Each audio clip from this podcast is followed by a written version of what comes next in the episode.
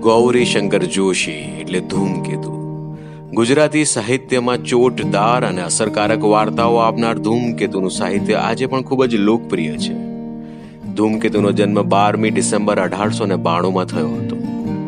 પોતાના પ્રથમ પુસ્તકથી જ શ્રેષ્ઠ વાર્તાકાર તરીકે લોકોના મનમાં ઘર કરી ગયેલા ગૌરીશંકર જોશી યાને ધૂમકેતુનો જન્મ સૌરાષ્ટ્રના વીરપુરમાં થયો હતો. તેમણે અનેક હૃદયસ્પર્શી ચોટદાર અને અસરકારક વાર્તાઓ આપી છે. પોતાનો પ્રથમ વાર્તા સંગ્રહ તણખા મંડળનો પહેલો ભાગ પ્રસિદ્ધ થયો ત્યારથી જ સાહિત્ય આકાશમાં તેઓ તેજ સૂર્યની જેમ પ્રકાશી ઉઠ્યા અને ધૂમકેતુના ઉપનામથી પ્રસિદ્ધ થઈ ગયા. ધૂમકેતુનું રંગદર્શી પ્રકૃતિના સર્જક છે. પરિણામે લાગણી નિરૂપણ, વેગ, કવિતાની નિકટ બેસતી ગદ્ય શૈલી એમની નવલિકાઓમાં પ્રકટ થાય છે. એમની વાર્તા કથનની નીજ લાક્ષણિક શૈલી છે.